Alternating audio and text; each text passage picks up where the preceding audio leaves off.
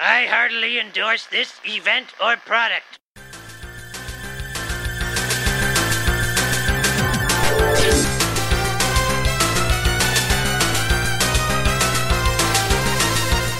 Ahoy, hoy, everybody, and welcome to Talk to the Audience, where this is always death. I am one of your hosts, the Steamie Awards presenter, Bob Mackey, and who is here with me, as always? Belle and Sebastian old man fan, Henry Gilbert. So, if you're new to Talk to the Audience, on this podcast, we talk about what's happening in the world of The Simpsons and in our world, and then we respond to your questions and comments from the last round of episodes. And if you're on the Patreon, this arrives at the end of the month, and if you're on the free feed, this arrives at the beginning of the month. And I have to announce, folks, it's finally happened. After a very long year, this is now our final podcast recording of 2023. It's happening. Woo! I looked up that sound effect on YouTube just for this uh, moment in time. It was worth it. That was great. Yeah. No, I. Uh, it's it's been a, a it's been another busy busy month to get ready for another uh, long break as we basically uh, seven weeks apart are both taking long trips to Japan. So now now it's my turn. I was just thinking about it the other day, and I don't know how we still put out all of our podcasts uh, on time because we we each took two uh, two and a half weeks off, kind of for Japan for our Japan trips, and then we moved and we didn't record for six weeks. So it's kind of like we didn't record for two months ish. Wow. Yeah, when you put it Yeah. that way, we did and and also I mean, uh, before that 6 weeks off, definitely me and you both took visits to our spouses as well and like we kind of took like weeks here and there off too. So it was a lot of a lot of time off uh, that we squeezed in there. Maybe that's why we felt it felt so busy when it wasn't time off this year. Yeah, it's a. lo- I'm looking forward to a much uh, more stable year next year. Uh, now that I we've both planted down our roots, the long-awaited moves have finally happened. The listeners Mm-hmm. are tired of hearing about it. I don't blame them. I'm just happy to be where I am right now. So I But guess not lot February is going to oh. be our first actual normal month again because January is not normal. January not normal. Uh, bad start. No, actually a good start because we have a live show. We'll talk more about that later. But February, it's going to be uh, a steady eddy of a month. February. Looking forward to it. Simpsons news. Not a lot of Simpsons news, but I finally I was a good little student and I did my homework and I watched the new episodes after I went to the gym this morning and I must say it wasn't worth it. it's good gym. Oh, you mean after the gym? I after say, when I was having my post workout banana, having my coffee, and watching them slowly perform uh, sexual favors on Taika Waititi. Whew, yeah, that's uh that's the rougher of the two, I would say. Uh, but though though both are heavily built around um, guest stars too, which is I think a negative on them. I guess with the so we can talk about them and what they're called and everything. So we have Ae Bonny Romance, which is the uh, I was, I was going to say Sideshow Willie. It's been a long year. Groundskeeper Willie marriage episode where there's a brief bonding experience with Bart, and then he heads over to Scotland, and we have a lot of uh, Scottish guests on the show, but they're not playing themselves, correct? Except No, for Belle no, and they're all- Yeah, they're, they're all there. They're new characters, and yeah, so it's uh, David Tennant, aka Doctor Who, uh, well, one of the doctors. Uh, Karen Gillan, who was also on Doctor Who, but is uh, more famous as Nebula from the MCU movies, and uh, Paul Higgins, who's I think just like a Scottish guy in BBC stuff, and of course Belle and Sebastian, uh, who made me feel hip until I. I think you did some scary math in the Discord, Bob. What was that scary math? Was uh was it what did it involve? You know what they would have been listening to twenty years ago? I forget what it it's, was. It's that they are as old as the Larry Davis experience from the first episode of The Simpsons. Like, because Larry Davis Ah. experience was referencing 70s music, and now Belle and Sebastian is like 1999, 2000 indie music, which is also just as old as 70 mu- 70s music was in the 90s. Hey, uh, they're appealing to the forty-year-olds in the audience, I guess. Hey, and I But- love Belle and Sebastian. Th- this was this was the highlight. I gotta say, uh, the second episode, Murder She Wrote, didn't care for it very much. Uh, Taika Waititi, he's a bit overexposed, and I like some things he does. I, I hate him in things most of the time. He seems very obnoxious in these roles they're putting him in. But it is a very uh, a very kiss assy role they've given him, where it, it feels like the standard role they slot the guest star into if they really like them, where it's like, oh, Mr. YTT, you're just so prolific and talented, and they're kind of smug about it in the end. There's maybe like one mean joke about them, but it's all in good fun, and it's very tiring. Uh, it was a very YTT worshipping episode. But I must say, the most offensive thing in this, and I hate to be joke police about one joke, but this joke went on for about 90 seconds. There is an extended parody of the Love Boat opening in a sitcom in the year 2023 that was so dated and overdone that The Simpsons wouldn't even do it in the 90s or the 2000s. But here, it's not just a tiny Love Boat reference, which Futurama did, to be fair. They had Isaac, the bartender on the, the mm-hmm. Titanic, which was a tiny reference. Whatever. It yeah. was cute. Here, it's just an extended parody of the opening sequence. Who is this for? I got to say, Michael Price, great guy. He's the writer of this episode. He's also 65 years old. So maybe that's where it's coming from. Yeah, no, I mean the it's it's very it's it's very old stuff, especially when they're trying to be kind of current with some of their like movie references in it and all of the like MCU and Star Wars stuff that's in there. But then, yes, a very long uh, Love Boat sequence that would be a parody. Like I was thinking, like oh, South Park did a whole opening of Love Boat parody for the Catholic boat, and at least it had a joke to be made about like you know the horrors of uh, the Catholic molestation thing, but that w- was old then, and that was over. Uh, that was twenty years ago now. That the Catholic boat bit. Uh, yeah, not the best you know, time for I, your Love Boat reference. And then, and then at the end, sorry to interrupt, but at the end, there's some other super, super dated reference in the middle of this episode. I think I was so mad about it, I forgot. And then the, it ends with a Titanic reference.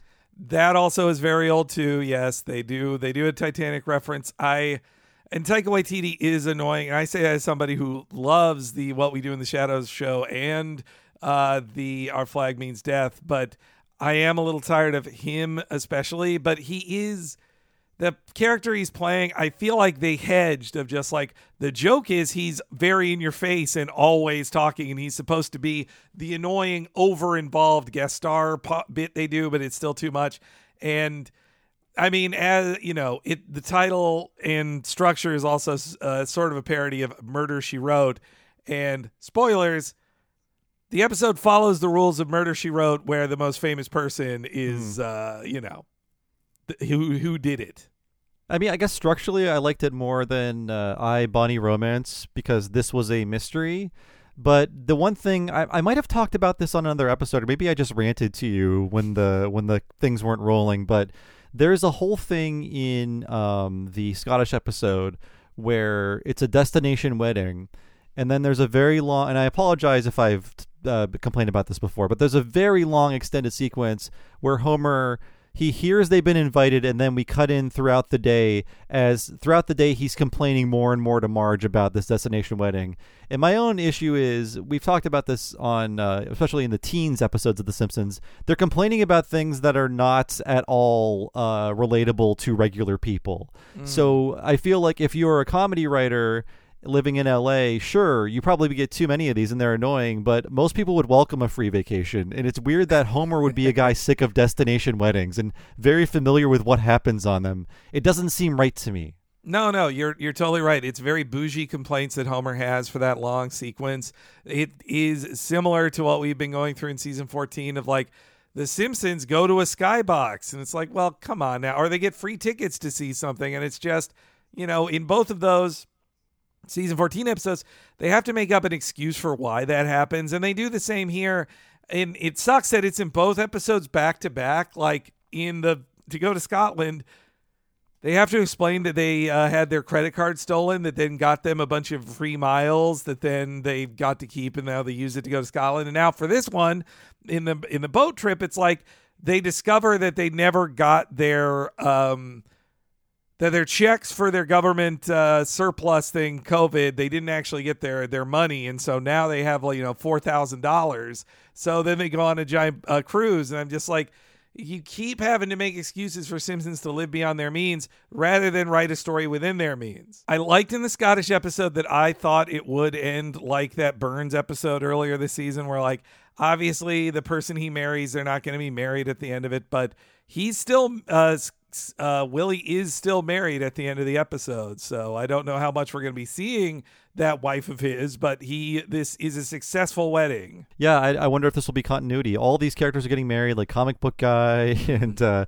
uh, Kirk is getting re. Well, he was he was remarried like 17 years ago, to be fair. But Oh yeah, uh, what did you think of the of his wife calling him comic book guy Gene? They they say it twice in that episode. Comic book guy Gene? yeah, as it well as in Gaijin, but she like Oh, over enunciated. oh, yes. she's like crying and says, "My comic book guy Gene." Yes, I, I forgot about that. Uh, I I don't know. I guess that's one that's one of the Japanese words that uh, a listener probably knows, but I, I don't know if this is a new thing she's doing or not. Yeah, it's uh, it feels weirder. Again, uh, it's good they cast an actual Japanese American in the part, but then th- it seems like they're still writing her um, as shallowly as they did originally. Yeah, it's like the these are just lines that would have been given to Tress. oh yeah, and Bart did the Angry Dad story again. He wrote a comic that then comic book guy Yeah. destroyed. I was like, wait, we you, you did this twenty years ago, Simpsons. Yeah, it's uh, not a great month for The Simpsons, although there is another episode that will air on the 24th. We're recording this on the 22nd, so we have not seen uh, Do the Wrong Thing. And according to the official description, it's about uh, Homer and Bart becoming kings of the blue collar sports circuit and Marge suspecting something dishonest about their bond. So maybe that will pull The Simpsons out of the toilet this month after two not so great episodes. It sounds like a parody of Barstool Sports or something. I'm I'm scared. We shall. I I'm- guess I'm- we'll see. I I just saw some promotional photos, and uh, that's all. Or photos, drawings. Uh, the Simpsons are real, by the way. Breaking news. They've been photographed. Uh, so let's move on to other Simpsons news. Uh, not a lot, so we had to really uh, Henry really scraped the barrel here, and uh, this is worth reporting on because. It's the holidays. Uh, writers are taking time off, so it's time to write a giant thing people can argue about for weeks. And that giant thing this time is uh, Variety's list of the 100 greatest TV shows of all time. And The Simpsons on this list is number four, coming in behind The Sopranos at number three, uh, Mad Men at number two, and I Love Lucy at number one. And I think fairly predictable. Although if you if you would have told me that I Love Lucy, uh, you know, went went behind The Simpsons and Simpsons was number one, I'd believe that as well, just based on sheer longevity of The Simpsons. I feel like that shows you the age of the people of Variety that they've that Simpsons is now old enough that they're that it can really climb up the ranks in Variety, but there's still even older people there. It's like the sitcom begins and ends with Lucille Ball. Okay, where you going with that?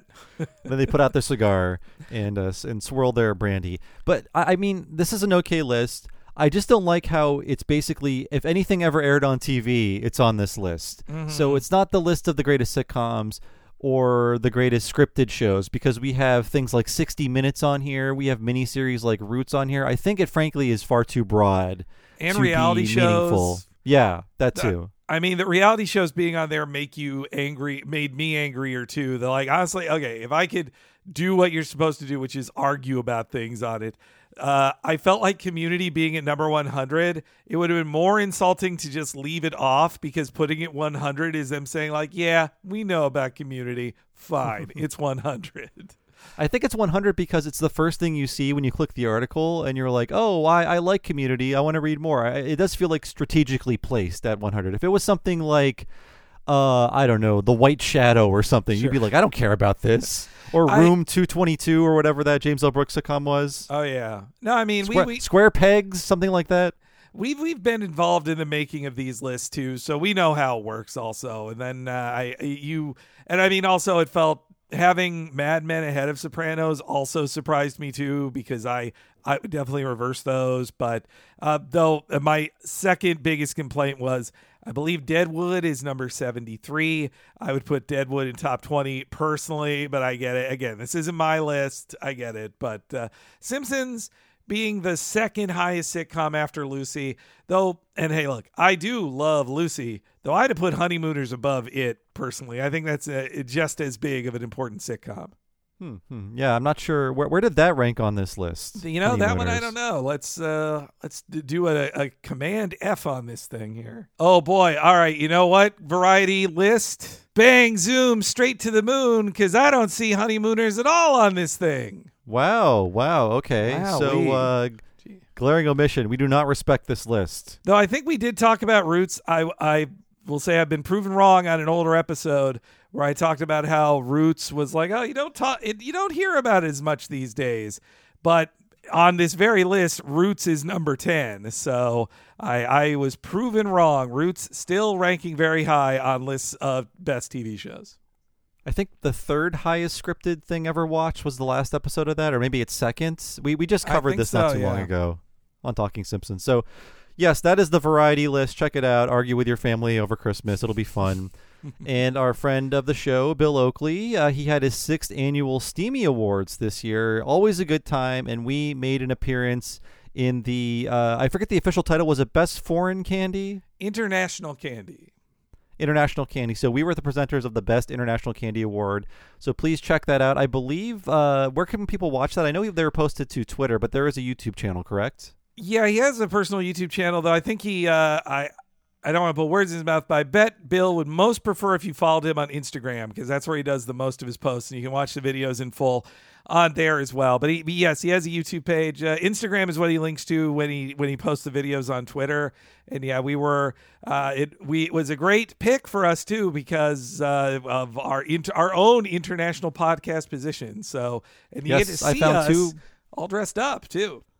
And I found two of the candies here in Canada, and they're both delicious. I'm saving my chunky Kit Kat drumstick for the holidays. Mm, and it does sound very tasty. I Bill. It doesn't Bill taste like drumsticks, but it does taste like the ice frozen ice cream confection drumstick. By the way, in case you're Yes. wondering, we, And- we were and- confused at first.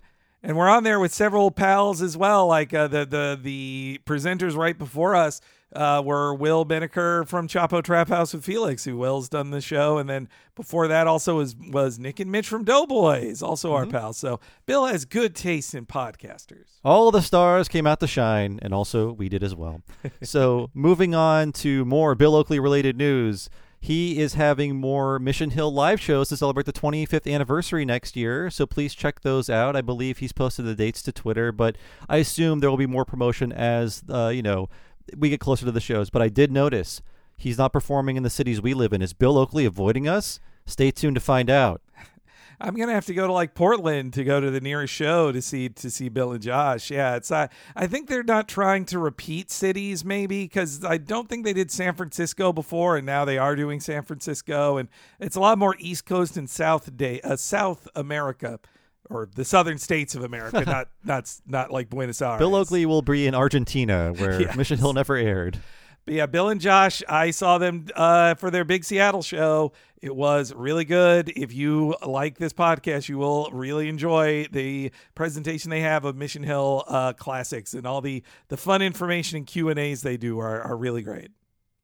And our final bit of news if you live in America, Hulu and Disney Plus have been integrated if you pay for both. So you're going to be seeing a lot of really weird things that, frankly, I'm used to having lived in Canada because all of the things are just on Disney Plus. But now it's new for you Americans. And I'm sure, uh, I guess you're seeing Rick and Morty next to like uh, Mickey's Holiday Extravaganza or something. Yes, yeah, it's uh, Hulu has so many things on it, but now you can watch King of the Hill, Family Guy, and Futurama on the app as well uh, on Disney Plus if you're a Hulu subscriber. In addition, which I am, uh, and the, but the weirdest thing is that yes, they got all of these Warner properties on Hulu, so now as our pal Ian Jones-Quartey pointed out. You can't watch OK K.O.! Let's Be Heroes anymore on Max, but you can watch it on Disney Plus if you got Hulu. Well, soon it'll become Warner Mount or whatever they're doing now. oh, that's gonna get even. Yeah, that's late breaking news. I guess that it is looking like.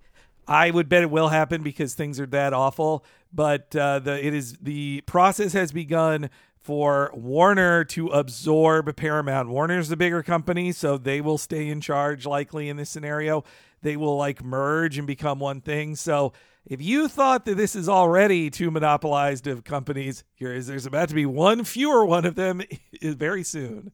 All I got to say is yo ho, yo ho. That's my future. like Zaslav will be in charge of Comedy Central and Nickelodeon and MTV. So if you think like if you like those things and what's done on those, those won't exist anymore. Or Showtime also like well there won't be a Showtime anymore. It's uh, He's he's really this century's greatest monster of entertainment. yeah. So that's what's happening in Simpsons news and related uh, spheres. Let's talk about our news uh, and let's talk about our January schedule. So, uh, for what a cartoon, as usual in January, we're taking that month off. We're taking a week off to have a little break for ourselves, and we we've built up some content to post in the meantime. So. Everybody uh, who has not heard the podcast about The Incredibles, the six hour podcast, that will be made available to you the week What a Cartoon goes live in January. So you get the entire podcast, the entire What a Cartoon Movie podcast about that as our little treat for you while we take some time off. And yes, the week off will be the first week of the month if you are on the Patreon, and the second week of the month if you are on the free feed. So just keep that in mind. But people in the free feed, we've dropped some little presents in your stocking that will keep you busy for that week and maybe give you the incentive to sign up. You might get to hear some things that the patrons hear uh, that you're missing out on, buddy. So yeah, if you've just joined us this year, maybe you don't know that every January we release, uh, in place of a regular episode, a cra- classic crusty of, uh, but of us, our our what a cartoon movie, which we work super hard on those every month, all year long. And Incredibles is, I think, a really great one to give a listen to because uh, it's very related to The Simpsons. It has a lot of very Simpson style comedy in it. And we've talked about Brad Bird and his relationship to The Simpsons quite a lot. If you go back in your free feed for Talking Simpsons, you'll see the uh, Iron Giant episode as well. So uh, they're, they're a really good combo if you haven't listened to either of those. And again, we both work so hard on those movie podcasts. I, I you you're basically missing like three extra podcasts we do in a month by not listening to those. We're really proud of them. So yeah, please check it out. And uh, if you haven't signed up, maybe you'll get a little taste of what the uh, the treasures of Patreon will give you. So that's what a cartoon taking that uh, month off in terms of the regular episode. But let's talk about what's happening on the Patreon. If you're a patron for five dollars uh, at patreon.com slash talking simpsons, we have Talking Futurama, the Farnsworth Parabox, a very great, very high concept episode as we are arriving at the end of the Fox run. Uh, we've got a few more and then some other things in store, so you're going to want to stay tuned for those. But for the moment, having a lot of fun with the end of Futurama in giant quotes because then it started two more times and you know what happened. And uh, yeah, that Talking Futurama episode is about the very novel idea of a multiverse. Have you heard of these things, folks? They're pretty big these days, but it took about 15 years for that to catch on. So that is uh, Talking Futurama. And then on Talking of the Hill, we have Sleight of Hank, a great episode where Hank is mad that he can't figure out how a magic trick is performed, and it nearly rents the family in twain. So uh, it's it's a very small episode that's very character based, and we had a lot of fun talking about it and magic. Oh yeah, it's it's not an illusion the fun you'll have listening to that podcast. And also for the month of January, the What a Cartoon movie for subscribers at the $10 and up level, we are covering Disney's Bambi. So for the past two years, we've done uh, one very classic Disney movie a year. We did Pinocchio, we covered Dumbo, and to start off the new year, we'll be covering Bambi, which I believe comes right after Dumbo or Pinocchio. There's an order here that makes sense to me, but Yeah, it yeah. is uh, a classic film. It was what traumatized uh, children before Mufasa died, so we're going to look into that. And I'm going to read the original book, which I assume is not very long. Yeah, the uh, the Bambi's mom jokes in The Simpsons will finally make more sense to us as we deconstruct all of it. no, I I'm I love I, I love that uh, that one too. Like uh, one of my favorite songs as a little kid growing up, like very little. My mom would play the April Showers song from Bambi over and over again on a tape. It was one of my favorite drip drip drop Well- little April showers. Much like Pinocchio, much like Dumbo, I have never seen this movie, so I'll be going in fresh. Well, well. Spoilers! Don't spoil me on whose whose mother might die. I don't know yet. uh, so that's what's happening in the month of January, and also in the month of January, we have a live show happening on January 24th at 7:30 p.m. at the Gateway Theater in San Francisco. So there are more details to come on this. And in the new year, we'll be putting together a post and a little commercial for you to remind you of where to be, how to buy tickets, and etc. So this will be our fifth year uh, in a row at Sketchfest. I'm saying in a row because we've performed uh, all the possible years we could five Yes. times. Yeah. From from 2018 to to 2024, we've performed five times. Yeah, uh, the, the math checks out on that, but we're really excited to do it. Uh, I, we're going to be loving to go back to the Bay Area where we we we we traded. We we turned our backs on it, but now I'm sure they'll welcome us with open arms. It'll be great to go back as visitors and experience it again. But yeah, it's uh, we're at the Gateway Theater in San Francisco, 7:30 p.m. on Wednesday, January 24th. Gateway Theater is where we did our uh, 2019 show. If you were at that one, it's uh, it's a very nice theater. Uh, I'd be I'm really looking forward for us to to go back into it, and uh, we can't announce it yet, but. Uh, we have a cool guest. Uh, we have we, the guests are looking good. I'll just say mm-hmm. that. Absolutely. So stay tuned for that. Another live show in our future. So now it's time for us to talk about what we've been playing and watching that's not related to podcasting. And I've got a few things because in the month of December, I finished three whole video games that's that were all very good. Uh, Super Mario Wonder. Henry and I just talked about that for 90 minutes, uh, the previous podcast recording. So stay tuned to Retronauts at the end of January. Obviously, we both loved it.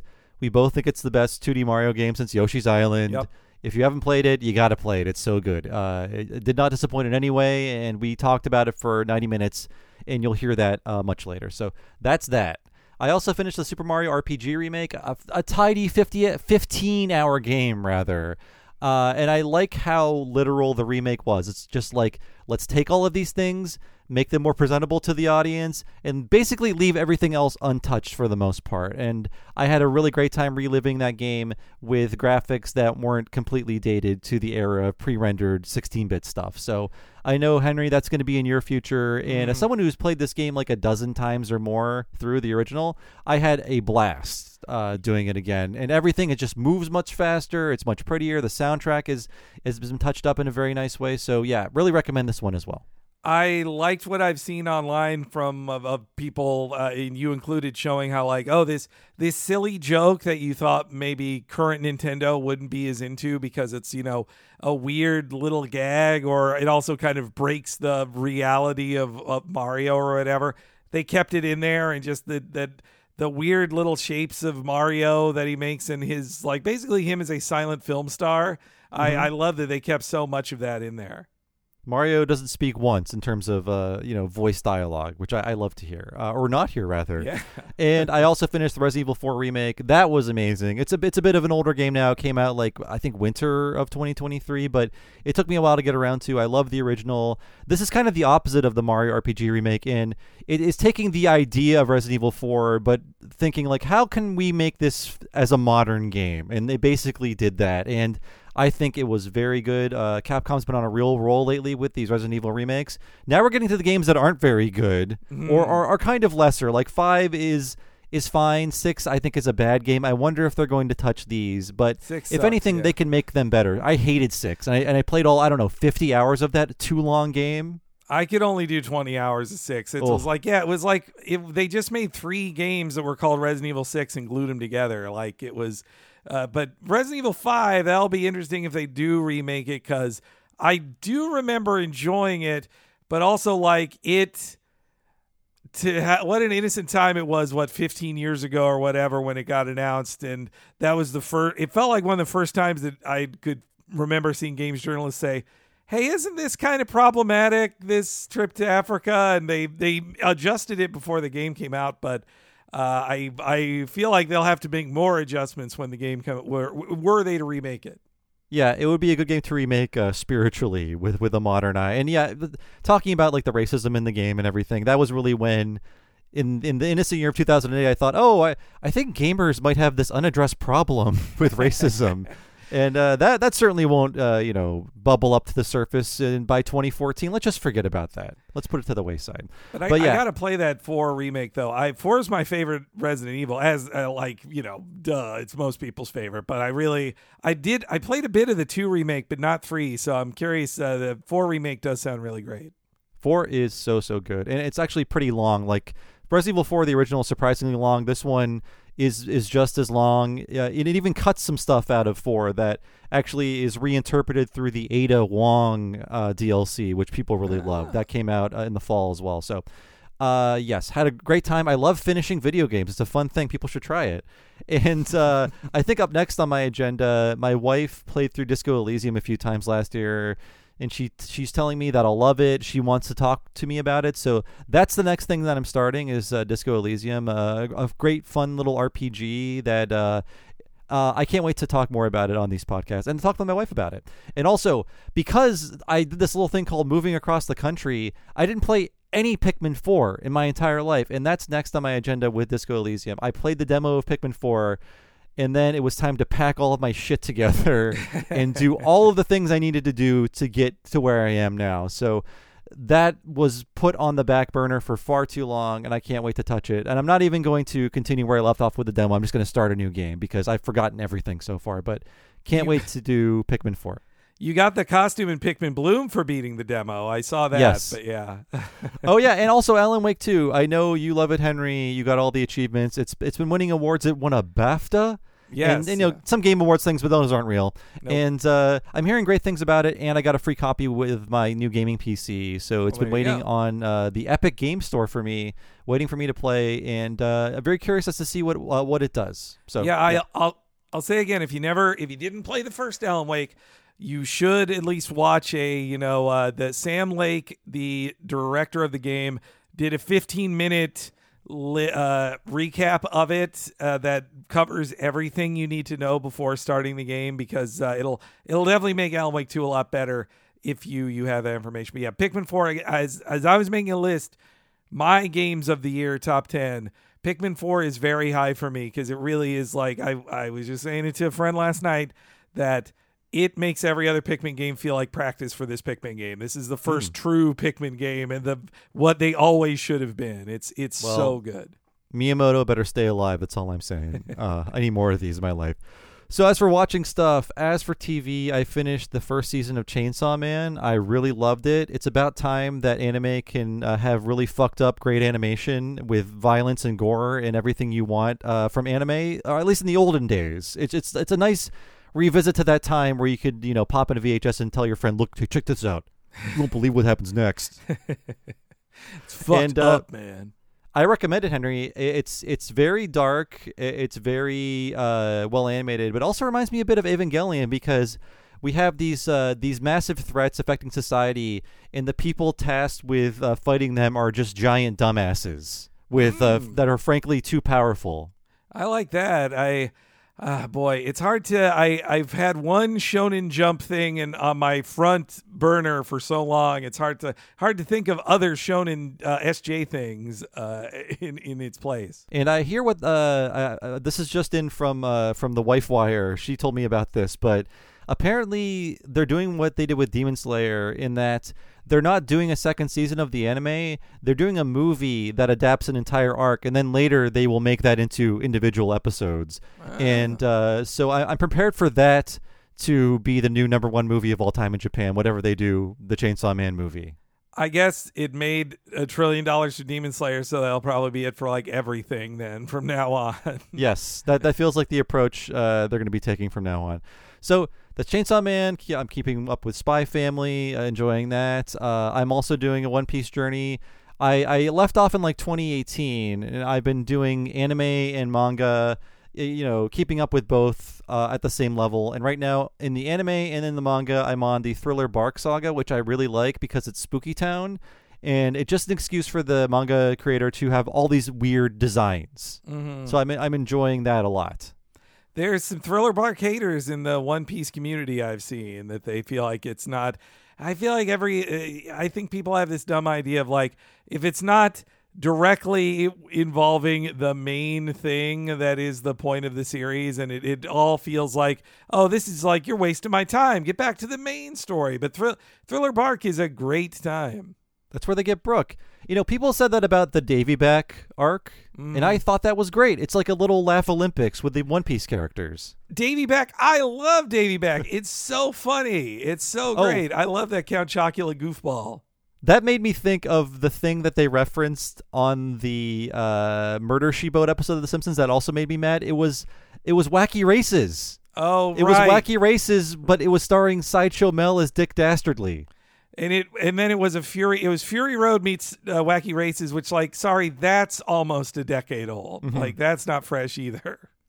Okay, I, I'm no longer mad now. I just wanted to bring that up. and uh, yeah, all the TV's been great. Uh, uh, TV, what a concept. Also, I watched 18 movies this month somehow because my wife and I are really ramping up the holiday movie watching. So yeah, I finally saw the holdovers. Uh, I'm liking it more the more I think about it, but I came out of it uh, very happy with what I saw. I think we might have talked about that before. I can't remember. I think it's Yeah, I watched I think it it's come up on. Yeah. yeah. I don't think I had seen it then, but I think we talked about it on another podcast. We recorded uh, spoilers. We recorded all of January's podcast already. Yeah. So I can't remember what I said and when. But I saw a little movie about a guy named Boy and his friend the Heron, and I thought it was incredibly mid. Um, did not care for it at all, and I want to know what people like about it because, uh, you know, obviously, glorious animation, uh, just fantastic spectacle in front of you. But I feel like Miyazaki failed these animators by writing another bad, poorly planned story that is, frankly, I, I won't even say borderline incoherent. At times, it is just very incoherent. And I know it's a big allegory about him. And all I got to say is don't make people do all that work to tell a story about you. You're not that interesting. but he's the only guy who gets to make those things. Like he's nobody. If it wasn't, uh, if it was a different director, they wouldn't get the money to do it. I well, okay. Uh, I also saw Boy and the Heron. I I think I, I definitely liked it more than you, though. I it's not like my favorite Miyazaki film, though. Oh, I, I know I'm the odd man out. I'm seeing these Letterboxd reviews from people who aren't me, and they're all like 4.5 and 5, and I'm I'm sitting at a 3. Mhm. But uh, well, okay. I saw Ponyo and um, The Wind Rises this year, like back to back, and so those were his last two uh, films he did, and those I liked less than I remembered. Especially Wind Rises, I was like, man, this is kind of slow. Like this is, and it and so compared to Wind Rises, this felt like a better return to form of like this is much more of like he a a boy goes to a magical world. Who would have thought? But this, but I I like the. I mean, the Heron's a fun guy. I love that guy. I wish he was in it more. Yeah, I mean, there were things to like. I, I like the Parakeet Kingdom.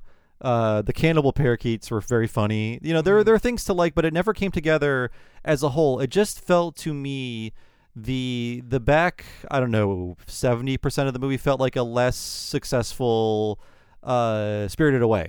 That's what it Oh, felt yeah. like to me. Like nothing came together for me. I, I saw people coming out of it thinking like, oh. I'm gonna have to think about this one for a while, and in my head, I was just thinking, I'm not to insult these people, but it's not that you're stupid or anything. It just it it wasn't done very well. This is this is not this movie is not challenging you. I just felt like I was there. I was paying attention. I was going in with an open mind. And uh, you know, earlier I, I've I've thought you know Miyazaki just needs help with his storytelling. At this point, I just think he's kind of bad at it, and he's Well- failing all the people he's making do all this work at the at the command of uh, under the instructions of please illustrate this very bad story I'm trying to tell. Well, okay. I think another issue, uh, and this is slight sport. If you want to know nothing about the plot, uh, this isn't going to say the ending, but he really loves. He's so, the older he gets, the even more he is into this theme of the old master who wants to let somebody else inherit it, or what's going to happen after I'm dead. All these kinds of ways of thinking, and I feel like that just comes about because he refused. He had there's a 20 year period of like now's the time you're training the next person but every person he hired to train is the next guy they simply could not work with him. He was impossible to work with. So then when you see these movies that have the and and wind rises and ponyo also kind of have this too where there's an esoteric weirdo guy at the center of a creative project and everybody's like boy you're hard to work with. And he's like well somebody will come after me. And the more I know about Miyazaki's life, I just want to scream at this at the movie to be like, "But you didn't like that. Oh, that why are you so old and you can't find your inheritor? Because you refused the inheritor. You didn't let them do something." It's just really weird to to me that he makes an entire staff animate scenes about these things. Mm-hmm. It just feels kind of cruel to me. But the craft on display is incredible. Also, I mean, have you ever seen bird shit drawn better, Bob? I mean, that was great. I can't tell if he hates birds, though. I mean, yeah, I did enjoy all the birds. Some of the spectacle I did like, but I, I just I have to come to terms with it. I, I don't like his kind of storytelling, and that's just where I'm coming from. Uh, uh, I, w- I won't even say it's untraditional. Just it doesn't work. I, I feel like th- that's not something he's focused on. He's an artist first and foremost, and I feel like they he just has too much seniority and power and status for anyone to ever challenge his ideas. I mean, we shouldn't have an 82 year old person as president. We shouldn't have an mm-hmm. 82 year old person directing a animated feature. Your your wife said it in her Letterboxd very well. Nina said, you know, somebody should tell him he's allowed to retire, but he doesn't. He doesn't want to. But Yeah, and No. I, I'm going to say it's okay if you like this. I've already laid out my issues with the storytelling. I, I just wish this animation could serve a much better story because uh, people are working so hard to make this look so good. It's it's their most expensive movie they've made, uh, based on what I've been hearing. Yeah, I think um, you know if you compare it to the la- over twenty years of his films now, I definitely can. I'd say with Spirited Away, Howl's Moving Castle, Ponyo, Wind Rises, and this all because he does not write a script or a full proposal to be approved. He just boards it and thinks of the story and makes adjustments as he goes. All of those, if you think of the last ten minutes of all those, they all are like a mad dash of like, uh, like some character will say, "Well, now we have to do this because we have to." It's just a dump of information to say for resolution, and I feel the more I learn about his productions, I think it's like it's Suzuki, his producer, saying, "You didn't resolve these things. We're on the last five minutes. You have to have some character say what happened." Yeah, it's. Uh, I won't say it feels unfinished because it's a long movie, but uh, and this is no spoilers, by the way. The final scene is so abrupt. When the credits started running, I assumed there was a mistake in the file that we were watching, but no, it's just how the movie ends. And if any movie needs the Studio Ghibli style epilogue where you see little snippets of the characters' lives after what happened, it's this movie. But the movie just slams the door kind of in your face, and then you're just. I just felt. Uh, I don't know. It wasn't a good time for me. I was able to turn my brain off and just watch pretty things, understanding I won't know what any of the significance of this is, but that's fine. But I, I demand a little more, and maybe the studio can continue with stories told by someone else. I, I really hope it does. I, I, my last thought. I just want to see. I'm going to watch it a second time, uh, probably in January with the English language edition, just to see if there's some things that might be clearer, or at the very least, I could not be reading the bottom of the screen the whole time, and, and even more soak in the best thing about the movie, which is the animation craft on screen. You know, I was uh, I don't want to uh, you know predict how you'll feel, Henry, but I was scouring Letterboxd reviews because I I didn't want to be negative about this movie and I just wanted to say, you know, prove me wrong, what am I missing here? And someone wrote a review where they saw the dub and they assumed, "Oh, this will make more sense now." And to them it didn't. I'm not saying the same thing will happen to you, but I'm curious as to what you'll walk away with having seen the dub. Yeah. Mm, okay. So again, this is the the Miyazaki slandering corner has ended, and I apologize if you were offended by that. This is how I feel. I also saw new on Netflix. Nobody's talking about it. Is uh, Chicken Run: Dawn of the Nuggets? Have Have you seen this yet, Henry? No, I it, it appeared last weekend, but really the, Yeah. this this last week has just been so busy for for my husband and I for getting everything ready job wise and packing wise for our trip that I understand. when I when I pulled up Netflix and said, "Hey, we could watch this," he's like, "We have to do this and this and this." I was like, "Yeah, you're right." It's you know what? It's merely okay, and it made me realize, oh, the Chicken Run characters only really had one story to tell. I mean, I had fun for the most part, but it was lacking. This sounds very weird talking about Chicken Run. It's lacking the emotional depth of Chicken Run, which when I bet went back to that movie, it was so surprising. Where the the characters have all these secrets and there are all these big turns and revelations and things like that. The characters, as we knew them in the first movie, are essentially static which makes the movie not as fun. And they mm-hmm. realize there's not much to do with these characters who've all gone through their arcs. So the back hour of the movie is this big heist. And it frankly, too much of the movie is devoted to that. I preferred in Chicken Run 1 where there were multiple attempts and then there's one big set piece at the end. Here, it's just the the second and third act are the set piece, and I think that's because they didn't know what to do with the characters. Um, you know, glorious clay animation by Aardman, but kind of like with the Wind Rise, not the Wind Rises, uh, Boy in the Heron, and I thought, oh, I wish they were working very hard on a better script. These Well, I- animators. I, I hope the uh, this doesn't portend poorly for the the Wallace and Gromit movie that I think is what next year, right? Yes, I mean, I feel like those characters obviously have more than one story to tell. I think they can be slotted into different stories. Chicken Run, they got their freedom, and I feel like that's the last time we should have seen them. It sounds like one of the Ocean's Eleven sequels that like we're well we're stealing another thing, or it's like Yeah. ano- another one of these. they work hard, but they really can't justify it. And I saw Batman Returns in the theater. It was great. Uh, number one Batman movie. Uh, I I I just I love that movie more every time I see it. It's uh now I need to this has been a year I didn't watch it, but I, I did watch another similar thing uh, I'll talk about in my section. Yeah, I went like 25 years without watching this movie, maybe even longer, and then I think in Christmas of 2020 I wanted to watch it again for Christmas and then I fell in love with it again and I think I've watched it a few more times since, but yeah, uh controversial sequel at the time, but I think it's really held up. So check out Batman Returns if you still have time this holiday season and it's running out. Yes, yeah. it's a great Boxing Day viewing. yes. Uh, so my last thing is uh, January is very busy, and I rarely do this, but I picked up a non-podcasting work assignment that will take me to New York City New for a few York days. City? Exactly, and no one will be lassoing me away. Don't worry.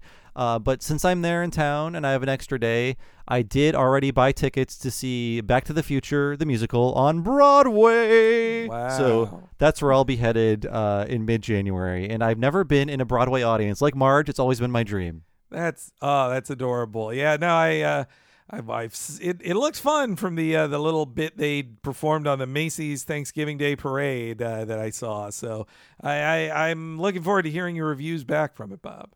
Yeah, I mean that is the series, the movie series I am the biggest fan of. Uh, that that outranks all my other movie style fandoms. So I, I had to see it. I've been following the news of the of the show for a while. I, I'm completely ignorant about the the songs or the or the how the plot goes or whatever. But yeah, I want to be there and just take it all in uh, with fresh eyes. So I will report back in uh, for next month, I guess. Yeah.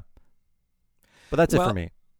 So uh, for my month of December, yes, very. We were both very busy, and I am about to to to fly to Tokyo in about uh, 18 hours from this recording. But um, uh, but yeah. So uh, speaking of Japanese things, I fully played Like a Dragon Gaiden or The Man Who Erased His Name, the uh, the new spin-off uh, that or interquel maybe you could call it.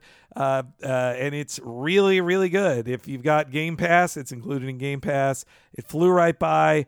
Um, uh, compared to a, a regular Yakuza Like a Dragon RGG game, it is it is like 10% of one of those or maybe 15% but you can squeeze every minute out of it I, I like that. Uh, I, I've had that for a while. I don't have Game Pass, but I bought it when it was new to support the brand because I like what they're doing, and uh, that could be a holiday thing for me too. I, I, like the digestible Yakuza because, uh, like a Dragon, uh, Yakuza eight, seven, is it was it seven? eight it's eight infinite wealth Oh. so it's uh, Oh. eight sideways But the last one was seven, right? seven was the last one yes yeah That was a pandemic release, and I played that for a hundred hours. Um, too. I don't have that time now, so a nice little digestible Yakuza would be great.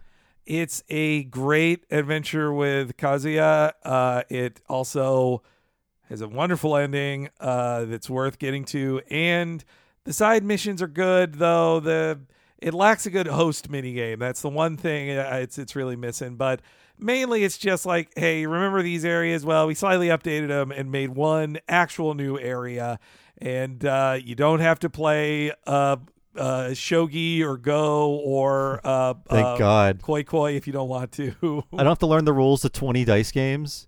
Now, you Yeah. mentioned the host segment, the host uh, mini games. They do exist, but they're full motion video, and I personally find that delightful. I'm looking forward to trying those out and assuring my wife I'm not watching porn as I do it.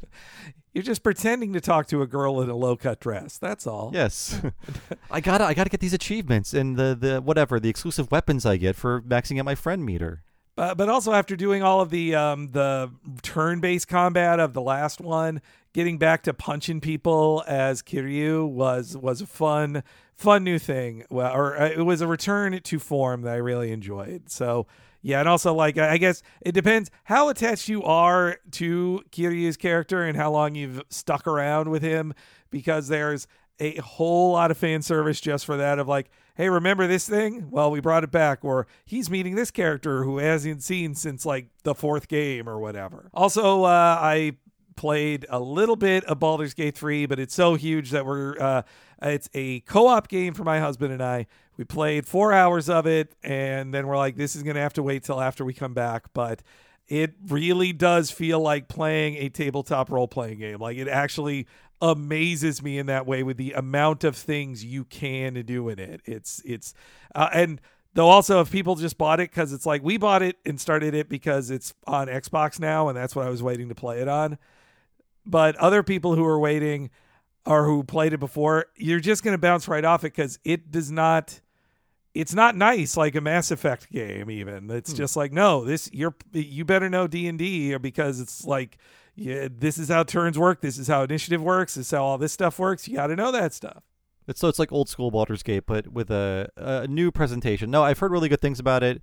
I'm furious because this is the year I moved, and uh, it took away so much of my time. And then all of these nine thousand hour games came out, like Tears of the Kingdom and Baldur's Gate three, and and so many others. And uh, I, I, I wish there were time. There was time. Maybe in the future, I do want to try this because I bounced off the other Baldur's Gates, but they were more antiquated. I was not used to playing that kind of a game. I feel like I could really get into this, but there's five other hundred hour games that are coming mm. first. Frankly, it might be a good one uh, for spouse play as well. Just like mm, ooh, uh, spouse for, play.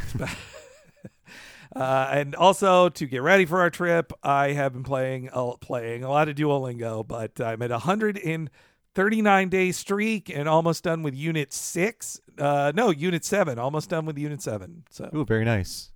And uh, as for watching, it was mainly a movie month for me as well. So, Boy in the Heron talked about that. I also saw Godzilla Minus One in theaters, uh, which is really, really good.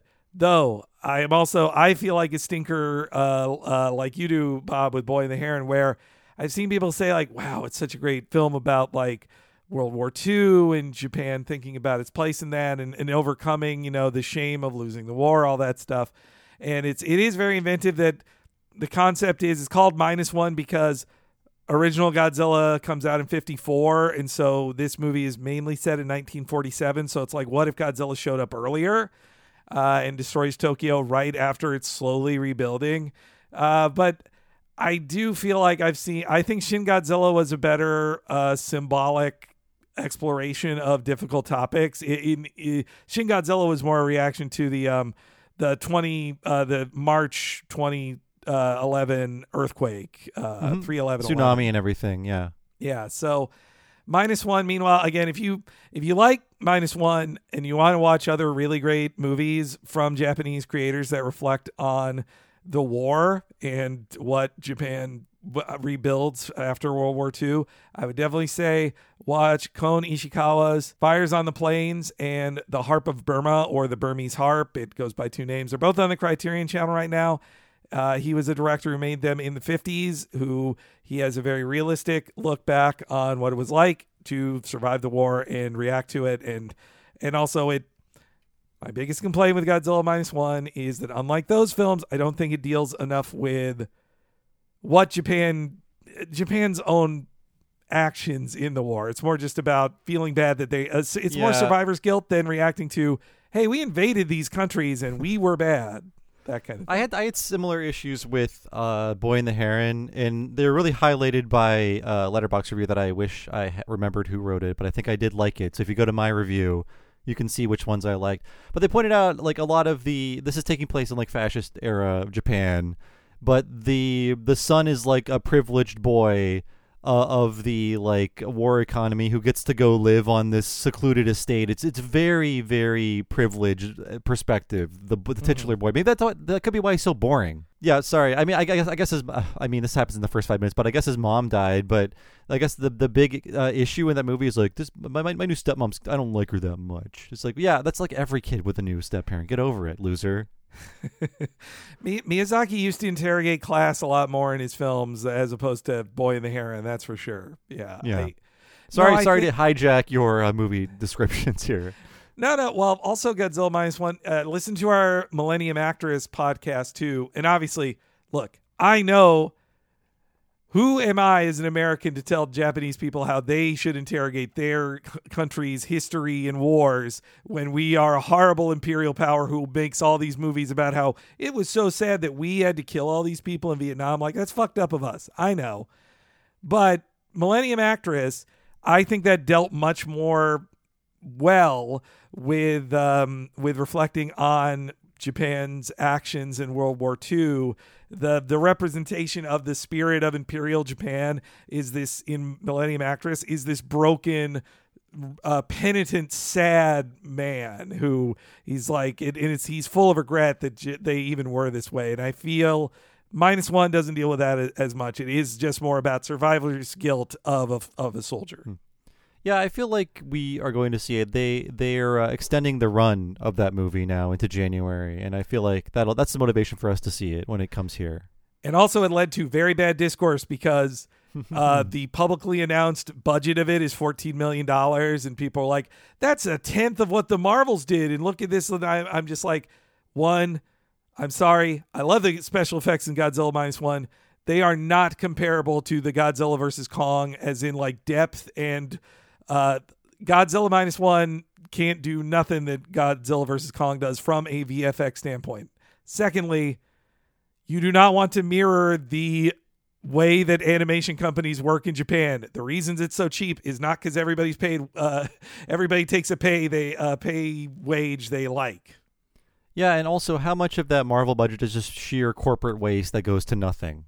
Yeah, yeah. But uh, on a completely different note, I also watched uh, Merry Little Batman because we were in the mood to watch a light uh, Christmassy thing that was new. So we put that on in the background. It is uh, one of something that could have been on Max, and instead they put it on Prime. Very weird. Yeah, yeah. I mean, I don't even know what's happening with Max. I haven't had access to it in months. It was the home of, frankly, too many Batman things. And while this one now isn't on there anymore, or, or never went there, so it's uh, it's called Merry Little Batman, which is uh, Batman is a big friendly dad now, and it's about he goes out of town, and it starts as a Home Alone thing with his child Damian Wayne, uh, and Batman's voiced by Luke Wilson. And Oh, weird. Uh, yes, it's uh, it's it's all right. It's a good it's a good little time if you're looking for a nice new thing. Uh, that's uh, that is Batman related for the holidays. You could do worse. And also watch the One Piece movie Baron Omatsuri and the Secret Island, which was only uh, it's great. It's amazing animation, but I also loved watching it because it was uh, Mamoru Hos- Hosoda's reaction to having trying to work in Ghibli and like this the shit that happens to them on the island. I think is his reaction to uh, working for Miyazaki. That's that's like the one One Piece movie I've seen, and it's really good because it feels like he was just allowed to do whatever he wanted, including changing the way the characters look. It's it's more in his distinctive style, and I have to credit Maddie for showing me the movie when we hung out in uh, Portland a number of years ago, uh, because it still has not been officially released in any capacity.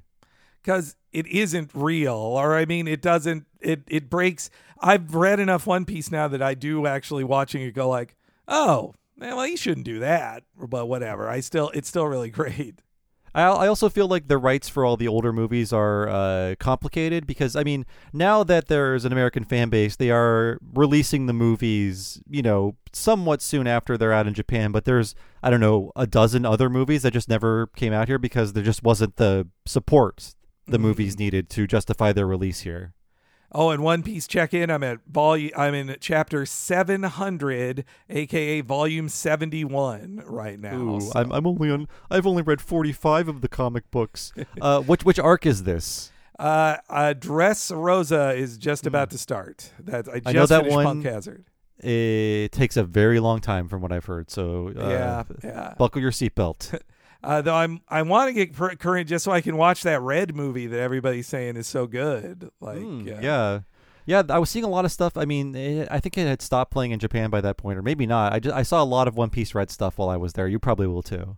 And uh, you know, also, I one thing I didn't like in that uh, Baron Omatsuri thing was the sub.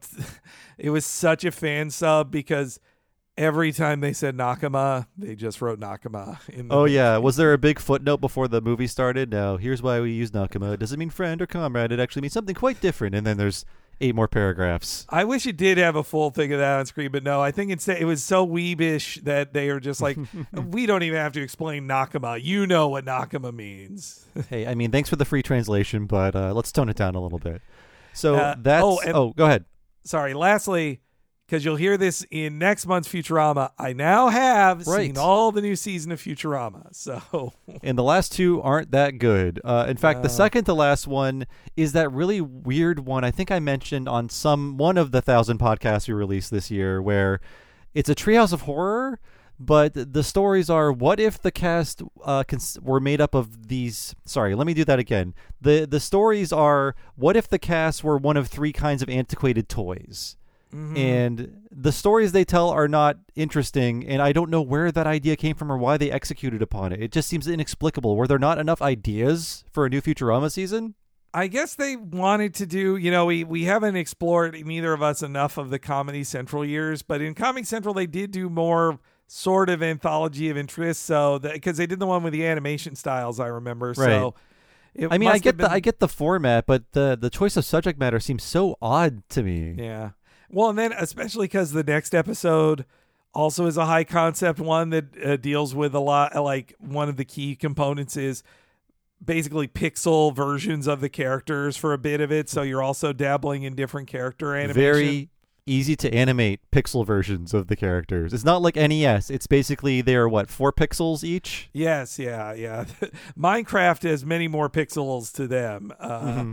Yeah, no, I but I I did I liked more than I thought the Zapp gets canceled episode. It's it's predictable. Everybody's like, "Oh man, if Zapp were alive today, he'd be canceled be for all the things he does."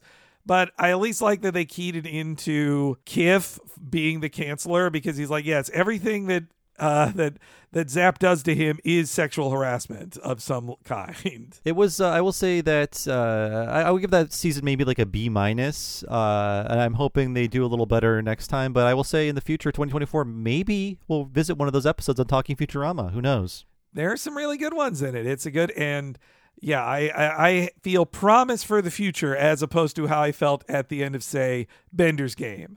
hmm Yes.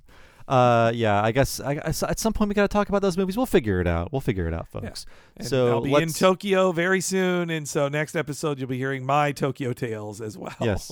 and we promise to keep the white guy in Japan stories uh, limited about 20 minutes, right? Sure, sure, yeah. That that's what I kept mine to. So let's move on to questions and comments on the latest round of episodes. So first we have uh, Mr. Plow, and uh, Wood Duck says, having rewatched Mr. Plow in preparation for this episode, I decided I needed to see Sorcerer. Watched it with my old man, who amazingly hadn't seen it when it's absolutely the type of boomer dad film he would have had me watch with him at some point as a teenager. A grimy, sweaty look at human desperation and colonial exploitation. Uh, and this is Bob speaking. I need to revisit Sorcerer, perhaps not right after I watch The Wages of Fear. In fact, I, I had another Wages of Fear rewatch planned, but the DVD came to the library the day before I left for Japan, so I had to abandon it. But uh, I will. I mean, I, I last saw Sorcerer in like 2007. I think I've aged into an old enough man to appreciate what's going on there. But I know Henry, you and Will were big Sorcerer heads. Yeah, though not to the expense of Wages of Fear. And it sounds like a great it does sound like a great one to watch with a dad or a father figure in your life too. Like it it's funny to learn from uh, Wood Duck that they had never watched it. Uh, their father didn't even see it when it was new though. Maybe maybe their father was also like all the people back in 77 when it came out who thought Oh, it's from the Exorcist guy and it's called Sorcerer. It must be like a magic thing. Instead, it's guys in trucks. Terrible, terrible name. Uh, Joe Hodgson on Mr. Plow says, I too have those Mr. Plow sneakers Henry is in possession of. They were a Christmas present from my wife, and they are my special occasion shoes, which would sound ridiculous to any audience that isn't this one. I also got the standard blue Bart shoes with a discount, which have been my everyday shoes since, and they are super beat up at this point and not particularly comfortable, but I just can't bring myself to throw them away. Hmm. You know, we we were gifted some very nice shoes by uh, who made those shoes? Vans. Vans. Yes, uh, I got two pairs of normal shoes in the um, the flip flops basically, and I, I've worn the the two pairs of uh, special nicer shoes occasionally. I think maybe to one live show, but the the flip flops get constant use when I go uh, take out the garbage or when I go uh, do things within the apartment or condo building. So I have to say those are really holding up. Yeah, yeah. My I also I did throw away my Bart shoes out of uh, pure use, but yes, my my uh, Simpsons uh, donut pink donut slippers are still near the door because anytime it's like, oh man, the delivery just got here and I got to get, I, I slip them on real fast and run down and, and get them. So yeah, they, they get a, whole- a whole lot of use. I liked hearing from uh, Joe that they also have their pristine Mr. Plow shoes they save for very special occasions, just like me. Maybe you'll see me wear them at that live show on Wednesday, January 24th. Finally, shoes nice enough to be buried in. Uh, so moving on to Barting Over, uh, David and Waffle says, As a childless person with no parental bias, but has done a lot of happy uncling, I can say that baby stink breath is an essential product. Do not believe any parental propaganda. Baby's breath is generally a mix of sour milk, barf, and whatever awful goop they just ate and then barfed. Whomever named that plant had to be doing it satirically. I guess I just never got close enough to a baby's mouth. This is Bob speaking. Like I said, I, I, I think I said on a recent podcast I held a baby once in my life, and I was 14, and I thought it not for me. Moving on. So my nose has not been close to the the baby head opening to understand the real meaning of baby stink breath. I appreciate a similarly childless person who at least has more uh, uncle experience than us uh, holding a baby. I think I'll, if I ever have the opportunity, I still don't think I'll smell a baby's breath all that closely in, in any time in the near future. It's got to be a baby you know. yes. Yeah. uh, yeah, my nephew and my niece were born. Uh, well, my nephew was born, and, and I had just like just moved away to the west, and then my niece was born while I was living out here. So I never got a chance to smell their mouth holes. Mm, Just man, never got gonna- around to it.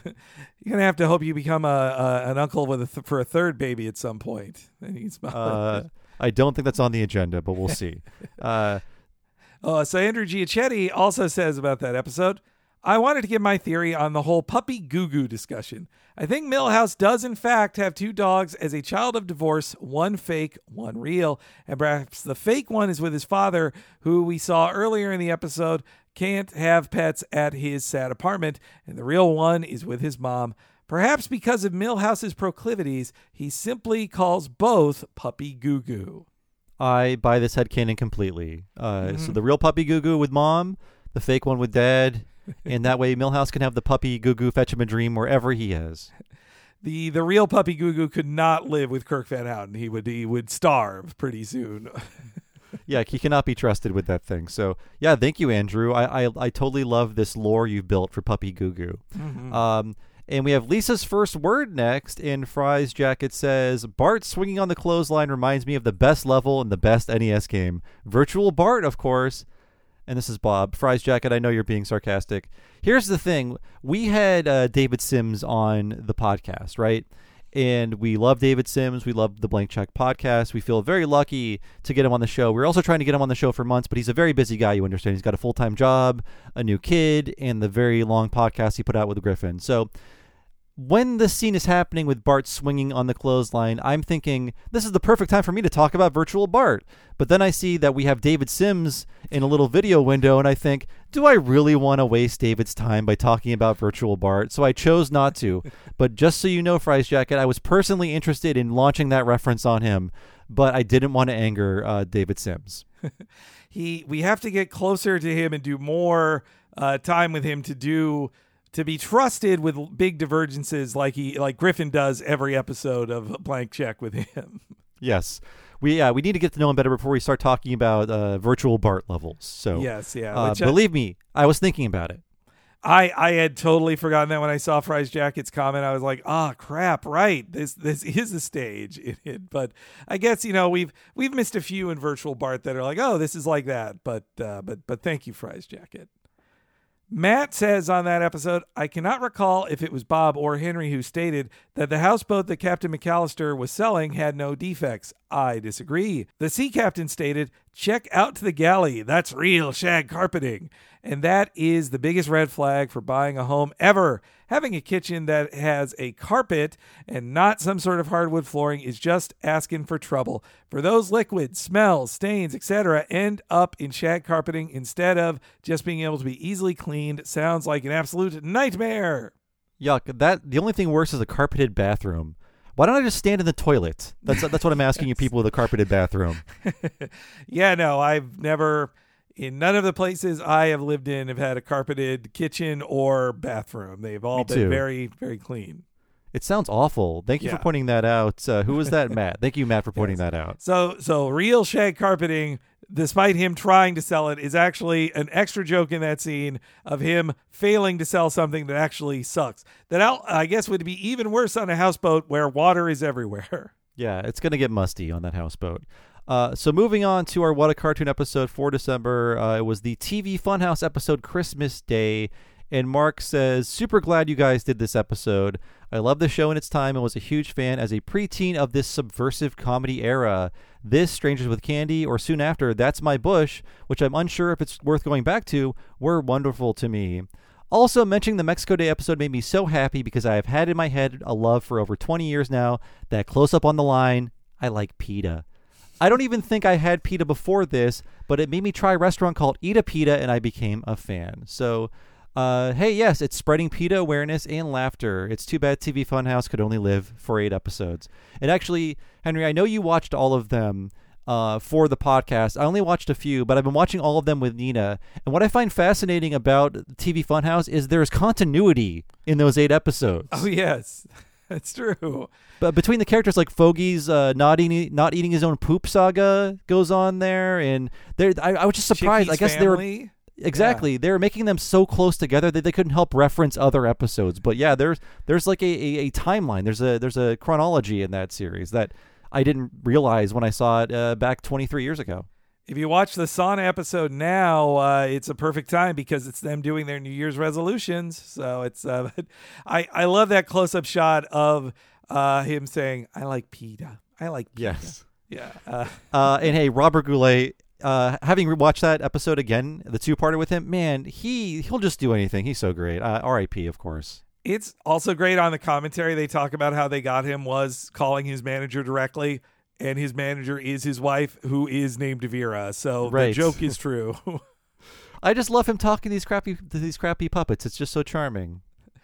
And uh, also on that episode, Blake says, This was great. I had only ever heard of TV Funhouse in the SNL shorts and had no idea this iteration of the show existed. I had to look it up midway through the podcast and order the DVD, which Amazon says stock is running low. So that must be the Talking Simpsons effect for a reasonable $12.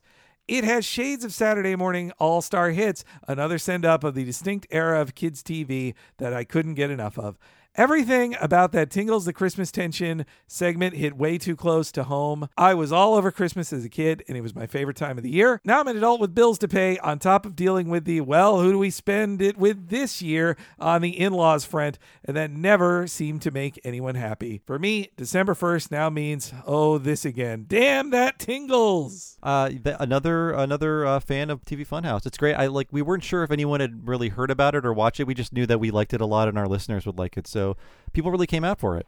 Yeah, I really like seeing uh, several comments like this one that said, you know, oh, I thought you were going to talk about the SNL scenes. I didn't even know it had its own series. So thanks for showing me this. And I and yeah, that to hear to hear the tingles, our favorite scene, uh, touched all these people especially was great. I I'd also say very unhelpfully for my research purposes, a week after we released the episode. That is when the Museum of Television History released, no joke, nine hour full interview with Robert Smigel about his entire career. He talks about the TV Funhouse uh, process for an hour full. Like it's it's nuts. So That's going to be a holiday listen while I play some video games. I think. It's it's perfect background stuff. I learned I learned extra bits. There wasn't anything that made me the, the only thing I wish I had known before was he gives extra details on the pilot they did, which was hosted by a clown and not Doug. Uh, it was much more of a direct Bob Bell bozo uh, parody than just uh, the what Doug Dale is in the show. Oh, cool! Can't wait to hear that. Uh, so who put that online? The Museum of TV and Radio or something? Yeah, yeah. The well, Okay. whatever is the Emmy one. They the ones who do Yeah. the very in depth, like like okay, yeah, we think you might die soon. Let's talk about everything. Kind of. He's not. He's only sixty three. No, I know. I, I guess. Yeah. I mean, anything could happen. Got to got to sit him down and, and go over his career. So. Let's move on to what a cartoon movie, The Muppet Christmas Carol. And Harry says, As a younger British millennial, I can distinctly remember seeing this as a child, perhaps as part of some weird rite of passage for English kids. Marley and Marley never scared me, but the ghost of Christmas Past sure as hell did. My stupid child brain couldn't work out whether she was a Muppet herself or a real, strangely diaphanous child. However, like all English people, I am a glutton for punishment, and so child me trained myself to watch the film over and over until it no longer scared me, and I now consider it a holiday classic. On a side note, I visited Dickens' childhood home in Portsmouth several times, not too far from where I live, and was disappointed to find out no mention of the Muppets in any of the historic information in the museum. My friend decided to rage against the system and ended up leaving a tiny plush Kermit in one of the rooms. I'm sure it didn't confuse any of the geriatric visitors who usually frequented the place. Uh, so yes, uh, I, I, mean, I guess I have to assume there's just been so many adaptations that they can't credit all of them. But Mm-hmm. uh, like, play to your audience. Everyone coming to the Dickens house has Kermit on the brain. They think Dickens is Gonzo.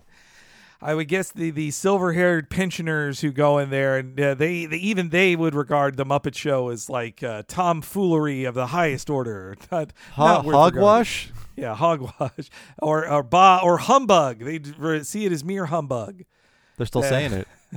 I always wonder what. Yeah, again, we we we talk about it with the Muppet thing all the time that it was such like a an Americans in England production that I I always love hearing from uh, British millennials how the Muppets touch them in similar yet slightly different ways from how Americans felt like we see it as as Americans they see it as as Brits and they're seeing Americans who mostly Americans who made things in England uh, and Steve says and I appreciate this comment because it's going to let me sing uh, Oh no.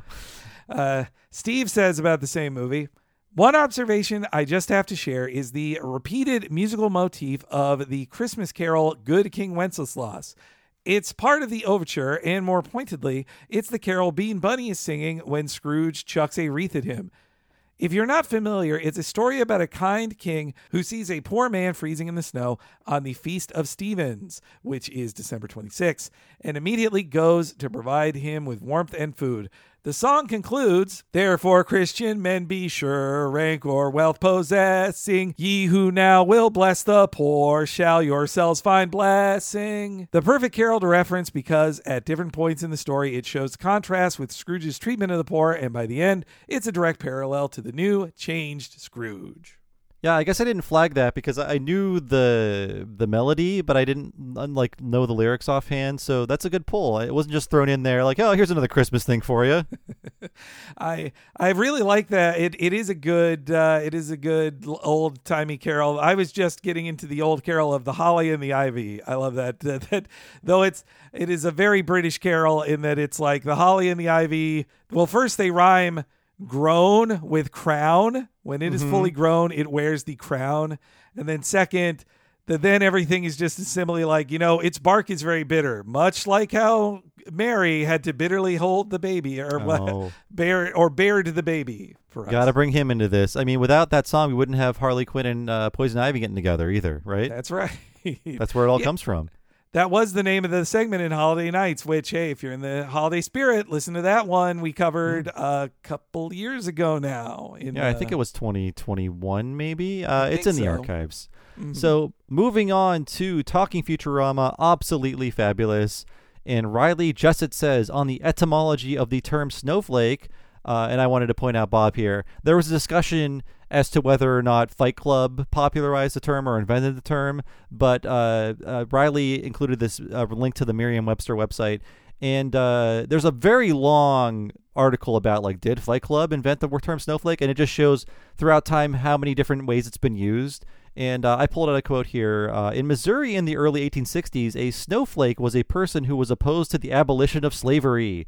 The implication of the name being that such people valued white people over black people. The snowflakes hoped slavery would survive the country's civil war and were contrasted with two other groups. And then uh, Riley goes on to say, uh, TLDR, it funnily enough was a term used by abolitionists to describe defenders of enslavement in America. So back then, a snowflake meant you wanted to keep uh, slavery around. Wow, that's uh, that's funny. And then I saw it had similar uses in the 70s. Like uh, a, snowflake was considered like a white person who wanted to be black. Hmm. So just various different uses of how, uh, like, what a snowflake was throughout time. Wow, man. I guess then the our use of snowflake still or the our use the but the modern one uh, still goes back to the idea of like as a ironic attack on the term being used to like aren't we all special we're all special little snowflakes and they use that in a derogatory way to like as a rejection of uh, that kind of liberal touchy feeliness and everything Yeah, I guess we have to find the first use of the sincere use of snowflake meaning unique, but uh, that's someone else's job. The makes dictionary. me think it's an after school special or something uh, yeah. Uh, speaking of people not knowing where things come from, uh, Rubber Cat says on the same episode, Love the digression about fan wikis and how people have such small frames of reference. I've encountered someone who I guess has never heard of It's a Wonderful Life and thinks the plot originates from a fairly odd parents episode. We have we have gotten to that point in our lives where we're now old enough to remember things that happened before people that are online were born. And so you often have that where like, oh, that must be a reference to X. It's like, well, no, X was a reference to Y, which happened 20 years ago, 20 years before that. I mean, we we did it to people. We were the cause of that when we were young and saying like, "Oh, this is a reference to that Simpsons episode," and then someone will say, "Well, no, this that Simpsons episode was referencing The Godfather or Twilight Zone or Psycho or whatever." hmm Or like a lot of people who will make connections like, well, this similar thing happened in this movie, ergo it is a reference. When you're like, oh, they just had the same idea. Otherwise, it would have the reference would have been spelled out more. I think. I do wish, uh, yeah, I do wish fan wikis. Some people who ran them, who I think uh, lot, I appreciate their their help. Uh, they it helps a lot in research uh, sometimes, especially for like dates or ratings or whatever. But the references pages on a lot of fan wikis are just not all that helpful sometimes because they just are like. I think the reason it came up was on the Futurama. You mentioned how it says it's like this is like five different episodes of Star Trek. It's like well because it's just it, it's just a trope in sci-fi. Yeah, yeah, they they were they were really reaching at times, but uh, yes, fan wikis, uh, try harder. It's our challenge to you for 2024. So moving on to talking of the Hill, the wedding of Bobby Hill. Blake says former Texan chiming in that Luanne sadly would have had better access and chances of getting an abortion within the state in 1999 versus 2023. It wasn't a walk in the park, but the means were there compared to the recent events surrounding Kate Cox, where a woman had to outright flee the state to save her own life. Almost all of the current let's own the libs politicians like Abbott, Cruz, Paxton, etc. were put into place in the 2010s elections, and I do not see them being removed of their power anytime soon. Uh, and yes, uh, the reality is bleak and depressing, and it's weird to think of how backwards we've gone from even 1999. Uh, Yeah. And I, I remember having the naive thought as a child, like, oh, everything just gets better, right? And it turns out that's not true. No, it's very it's very depressing as we face another election year coming up. But I especially yes, I hate I. It was sad to be reminded of this in the comments because in the episode I I mentioned how that in the theoretical pregnancy or in the fake pregnancy Luanne is having for prank purposes in the episode, nobody says, well, just get an abortion because you would never say that in the Hill family. Like, that is not an option. But that was more because like uh you know you would not do that because of your faith or whatever not because you would you literally illegally cannot do it and that's uh yeah it's a fucked up thing to be continually reminded of in this awful awful country Yeah, yeah. I just uh, I see news coming out of where I used to live in Ohio, thinking, oh God, everything is getting worse. one of course you know it's not it it's illegal if you're poor like you can go Oh, if you- yeah. yeah you can Everything go to is- another state easy Yes. I guess I guess nothing is truly illegal once you hit a certain income bracket. Some some kinds of murder, but only if you're really bad at it. Hmm yeah, if you if you really suck at murder, and uh, even a lawyer can't do much for you there, but uh, a certain murder you probably can't get away with if you're that rich, yeah, and probably do all the time. Absolutely. Uh, and we have one final comment. Yes, uh, a happier note here. Lance says. AJ was definitely a low tier guy in Rad's group since he's one of the guys Luanne said she had sex with before getting re virginized. So she probably slept with him as revenge after breaking up with Rad Thibodeoxis. oh, hey, nice continuity in King of the Hill. I forgot about that joke in uh, Luanne 2.0, Luanne Virgin oh. 2.0. I'm really looking forward to that one uh, when we finally do it again because I love that it it is such a the opposite of uh, most messages about young people having sex in uh, in American TV shows, and then also I love Peggy's story about the gay man she had sex with. It's a really funny story. So very, very gay. tossed aside all the pillows on his bed. Decorative throw pillows. yes, yeah, it's uh, but but yes, they, uh, we I look forward to the continuing tales of AJ we're gonna get as we go through the series. And yes, this has been once again our final recording of the year 2023. Oh, I interrupted myself. Sorry, 2023. there we go. Uh, and like like we said earlier, we have all of January recorded. It's been a very long month and a very long year, and we thank you for sticking with us as we both have gone through several big life changes, uh, a few very very long delayed vacations with our spouses, uh, but we managed to keep up and we're very tired. We can't wait to take a week off. Henry can't wait to go on his vacation, and we can't wait to see all of you again in 2024. It's going to be great, and uh, expect what you've expected the past uh, almost seven years of this Patreon and the last almost 10 years of this podcast. Yeah, 2023 was a year that we had been looking forward to for such a long time, and it's been really great how all of you listeners have supported us through this whole thing.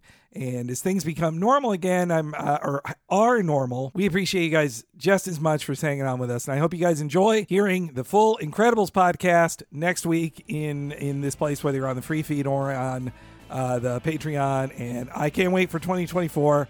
It's going to be quite an exciting year, I am sure. Thanks again to all of you listeners for an amazing 2023, and we'll see you again next month in 2024 for the next episode of Talk to the Audience. We'll see you then.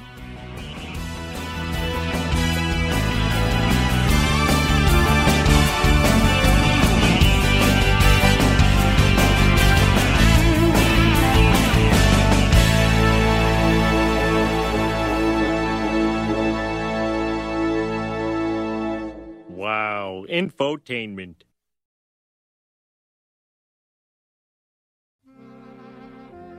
Uh, and like like we said earlier, we have all of January recorded. It's been a very long month and a very long year, and we thank you for sticking with us as we both have gone through. Sorry. I didn't mean to kill you. Several big life changes, uh, a few very, very long delayed vacations with our spouses, uh, but we managed to keep up. We're very tired. We can't wait to take a week off. Henry can't wait to go on his vacation. And we can't wait to see all of you again in 2024. It's going to be great. And uh, expect what you've expected the past uh, almost seven years of this Patreon and the last almost 10 years of this podcast. It's been. you made me laugh too much. Okay.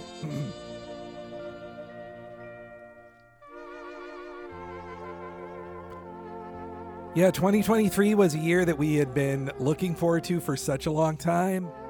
Fuck, my voice is still scratchy. Damn it. okay, for real this time. Sorry. Should old acquaintance be forgot